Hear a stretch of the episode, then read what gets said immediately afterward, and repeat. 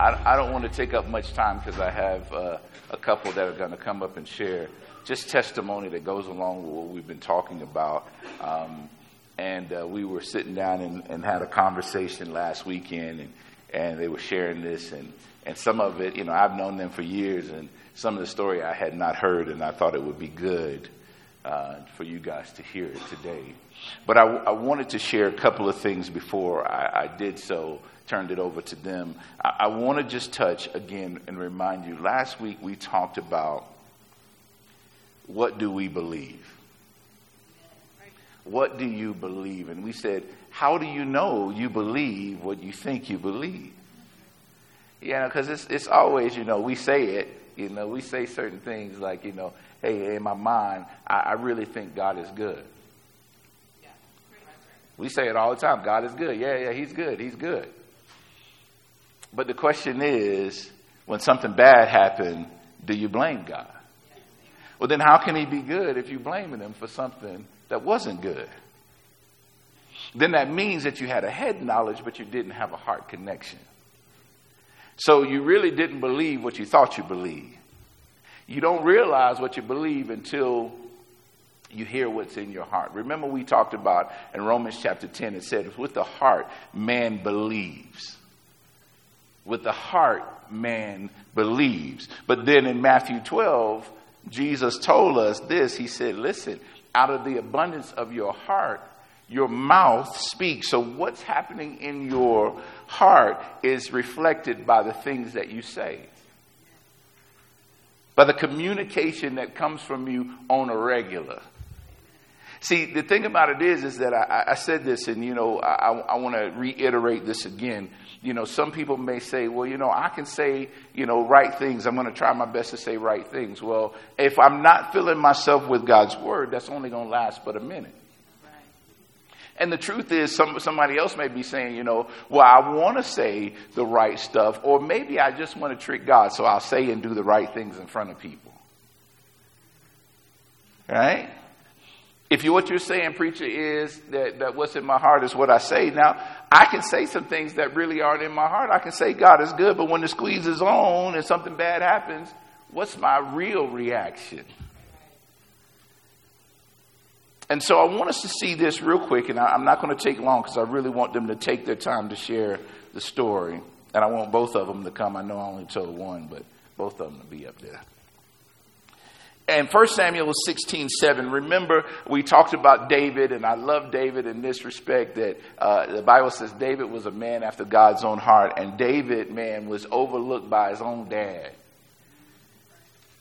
by his own father, his natural father, the one that's supposed to be looking out for him, supposed to be teaching him certain things, supposed to be grooming him in the way that he should go. His dad overlooks him in this passage, and here he is where Uh, the prophet comes, the prophet Samuel comes and is looking for the next king, and the dad brings out all his boys but David. That's dirty, man. And so this is the conversation that's happening as none of the, the other brothers were to be king.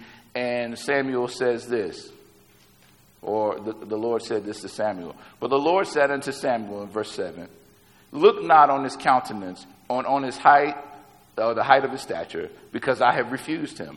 For the Lord seeth not as man seeth. I want you to remember that. The Lord doesn't see like you see.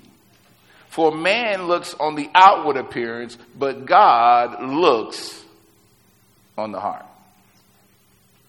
See, while while you're doing all the things you got, like I said, you know, a lot of times we come into being Christians and believers, and we come in and all we do is really put cologne on us. And we didn't really bathe ourselves. We just put a little cologne on and thought that was going to make it work. When God is really looking at how our heart is functioning, and if we never come in and start to really meditate on his word, then all we'll do is be those who've been brought out of the kingdom of darkness into the kingdom of light, and we'll still be acting like the kingdom of darkness, like we're still in the kingdom of darkness. But we'll be in the kingdom of light. That's good. Amen. But we'll still be functioning like we're in the kingdom of darkness. And God is looking at our hearts to see, what does your heart really believe? I want us to, to say, I want to say one more thing about this, and uh, well, maybe two more things, and then I'm going to get off and let them come. I want to say this. Uh, uh, God's looking at our heart, and, and some people may be trying to, to say, I'm really trying to change. I really want my heart to be different, you know, so I'm going to say these things even though I don't believe. And somebody may say that's wrong. But Romans ten seventeen says this, so then faith cometh by hearing, and hearing by the word of God. Even though I may not quite believe what the word of God is saying, I need to still confess what the word of God is saying. The reason why is the more that I confess what the word of God is saying, the more I'm going to hear it. And so then faith cometh by what? Hearing. Hearing. And hearing by the word of God. So I'm going to be in a position that even though I may not believe that God is good right now, I'm going to still keep de- declaring God is good. I'm going to still keep declaring what God's word has said until I can get that thing to settle in my heart. And the more that I speak it, the more that I'm meditating on it, the more that that's the thing that is the focus of my day, the more that that's going to be the thing that when the squeeze comes on is going to be the thing that comes out of my heart. It's important for us to understand that even though uh, uh, uh, we may be doing it from a place of unbelief, if we're really trying to get to belief, it's good for us to confess. I want to, I want to say one last thing. I want us to go to John fourteen twenty-six, and then I promise I'm finished with what I wanted to say, because I only wanted to just touch that that piece, that God is looking at your heart. Remember that. The words that I speak, we talked about words last week, and I don't want it just to be that you think I can just say anything and then it's going to fake everybody out. I want you to understand that God is looking at your heart, but it's important to continue to say those things. So don't stop saying them just because you don't believe it. Keep saying it so that it can get in your heart. John, what did I tell you? John fourteen twenty-six. This is Jesus speaking about as he's getting ready to transition from this life Uh, here on earth to be seated at the right hand of the Father. And he's telling them, he says this, that the Comforter needs to come. And in verse twenty-six, but the Comforter, which is the Holy Ghost or the Holy Spirit, whom the Father will send in my name, he shall teach you all things and bring all things to your remembrance whatsoever I have said unto you. I want you to understand, and we've been talking about Holy Spirit and we stopped, and, and I don't want us to think that we're finished with talking about Holy Spirit. That's why I'm interjecting this, because I want to be able to pick that up into getting to rest. Because if we don't understand who Holy Spirit is, if we really don't get what his job is, then we'll never really be able to activate rest. Okay? I wanted to say this, is that these two things combine, and I, and I, and I wrote it down. The Word and the Holy Spirit are essential to us. The Word brings us into righteousness, but the Spirit reveals what comes with righteousness. Did you get that? Okay, good. Okay. All right. I'll just say the last part. We know that the Word and the Holy Spirit are essential, but the Word of God brings us into righteousness. Okay? Because, okay, let me, let me make sure I say this. Maybe you, you, you missed this piece. The Word of God, remember that this written word, this written word is alive. You know why? Because in the beginning was the Word, and the Word was with God, and the Word was God. Right? And then we go, we go over from John one and we go over to John fourteen, one and fourteen. And it says this, and the Word became flesh, excuse me, became flesh and dwelt among us. Right? Meaning Jesus. So Jesus and what he has done, and we see it in this word, brings us into a place of righteousness. Righteousness simply means this. Maybe, maybe this will help you get a better picture. Righteousness simply means in right standing with God. I'm no longer on the outs. I'm no longer separated. I'm no longer on the outs. Remember the first message he preached? The time is fulfilled. What time? The time of you not being righteous anymore. The time of you being on the outs is filled, fulfilled. It's done. Okay? And so now, the Word has brought us into righteousness, but here's the kicker.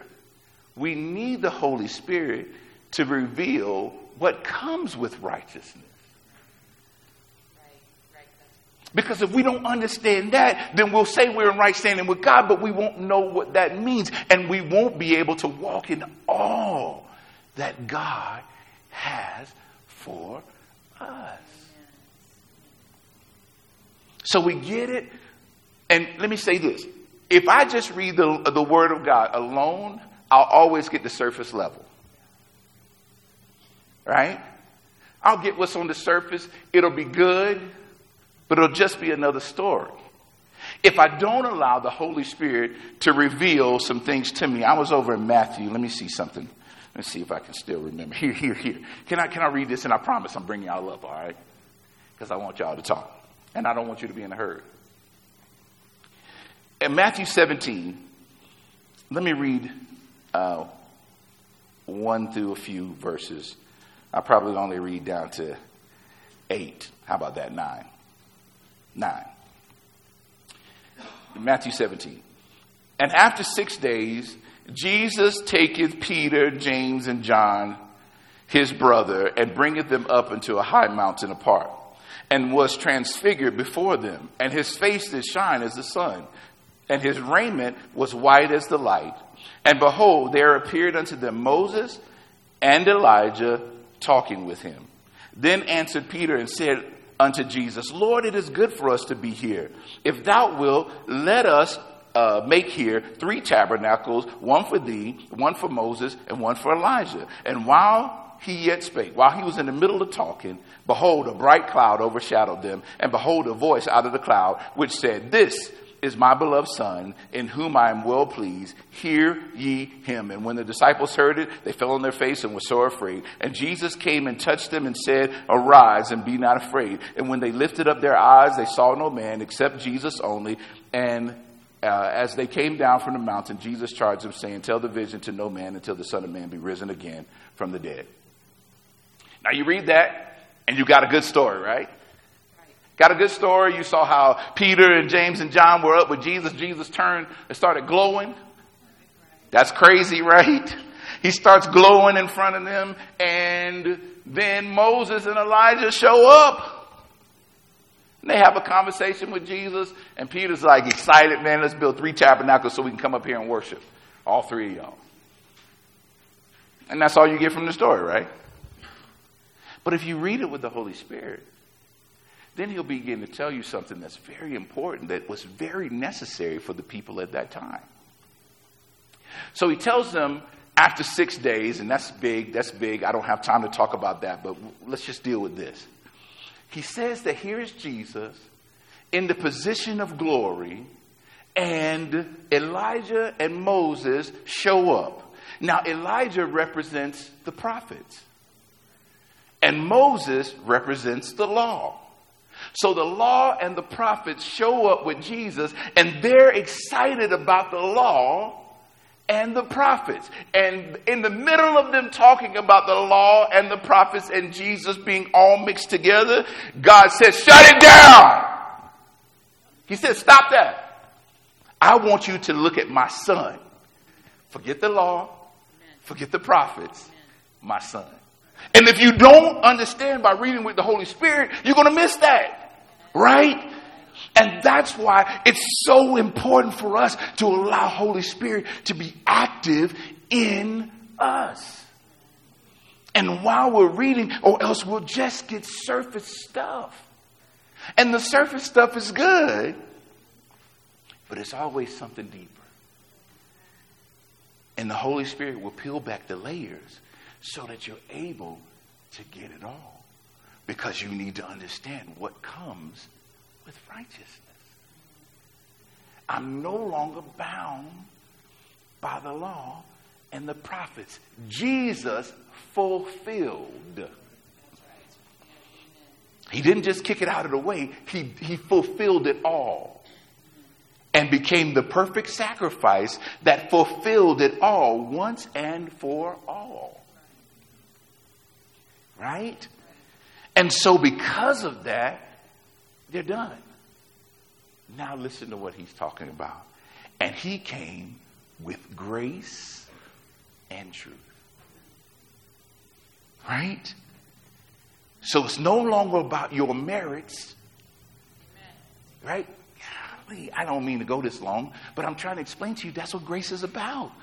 See, the law was all about your effort, your merit, whether you were valuable enough. Did you do all that you were supposed to do today? That's the law. You didn't, uh, you're out. Jesus is, I have done it all. Now rest in me. No matter what you've done, rest in me because I did it all. Amen. That's right. Thank you. See, and if you miss that, then you'll miss the key ingredient for you to be able to survive today. Amen. You'll be so busy trying to do, and that's why you'll never get to rest. And that will be the promise that's been left. Remember, we talked about this. The promise that was left, you'll never engage in it. You'll never get into rest. I don't, listen, I, I have to say this, and I'll, I'll, I'll strictly stay with sickness and disease. I'll just be with that. Okay? But that's an area where I, me personally, I can't say about anybody else, but me, I don't ever stress about that. People who don't feel good. I know Kay and I were, were uh, working out one day, and she was coughing, and she was like, I don't feel good. Don't, you know, back up from me. I'm not feel-. I was like, I don't get sick. You know why? Because I have received what Jesus paid for. That's an area that I got. You can check my, God's checking my heart now to see if I'm really saying this or if I'm just saying it or if I believe it. But this is something I mean, okay? Now, now, now, don't get me wrong. There's some other areas where I am like, okay, I don't know yet, God, but I'm going to say what you say. I got to get my heart right in those areas. But as concerning that, that's something that I have down. The reason why I'm trying to explain this to you is because that's a piece that I gain that allows me to rest. When I go into places where people are sick, I don't worry about it. I remember reading this book, and I'm almost finished. I remember reading this book when I was a, a new believer, and I was a, had been saved maybe a few months, and I read this book about this man. His name was John G. Lake, and he went into a place where there was people were dying left and right from the plague, and he went in, and he was helping the people, and the people who came along, who were the, the relief people and the doctors came along and said, how have you not gotten sick? How is this that you haven't gotten sick? They said that they had found now that the, the, the froth and the foam that came from the mouths, I hope that's not too gross, was the carrier of the, the, the, um, the, the disease. And so when people would sneeze or people would cough, that stuff would spread, and as they died, the froth would come out of their mouth. And so anyway, he's there and he says this. He says, the law of the Spirit of life in Christ Jesus has made me free from the law of sin and death. Amen. He said, let me show you. Take, take the froth that you see there from that person and put it under the microscope. And they saw it. They said it was nothing but active, active bacteria and plague. He said, now pour it in my hand. They poured it in his hand. He closed his hand and poured it back onto the slide. They looked at it, and all the bacteria was dead. See, when I heard this, I didn't understand it. And so I kept going to God and saying, God, I don't understand this, but I believe that you're true.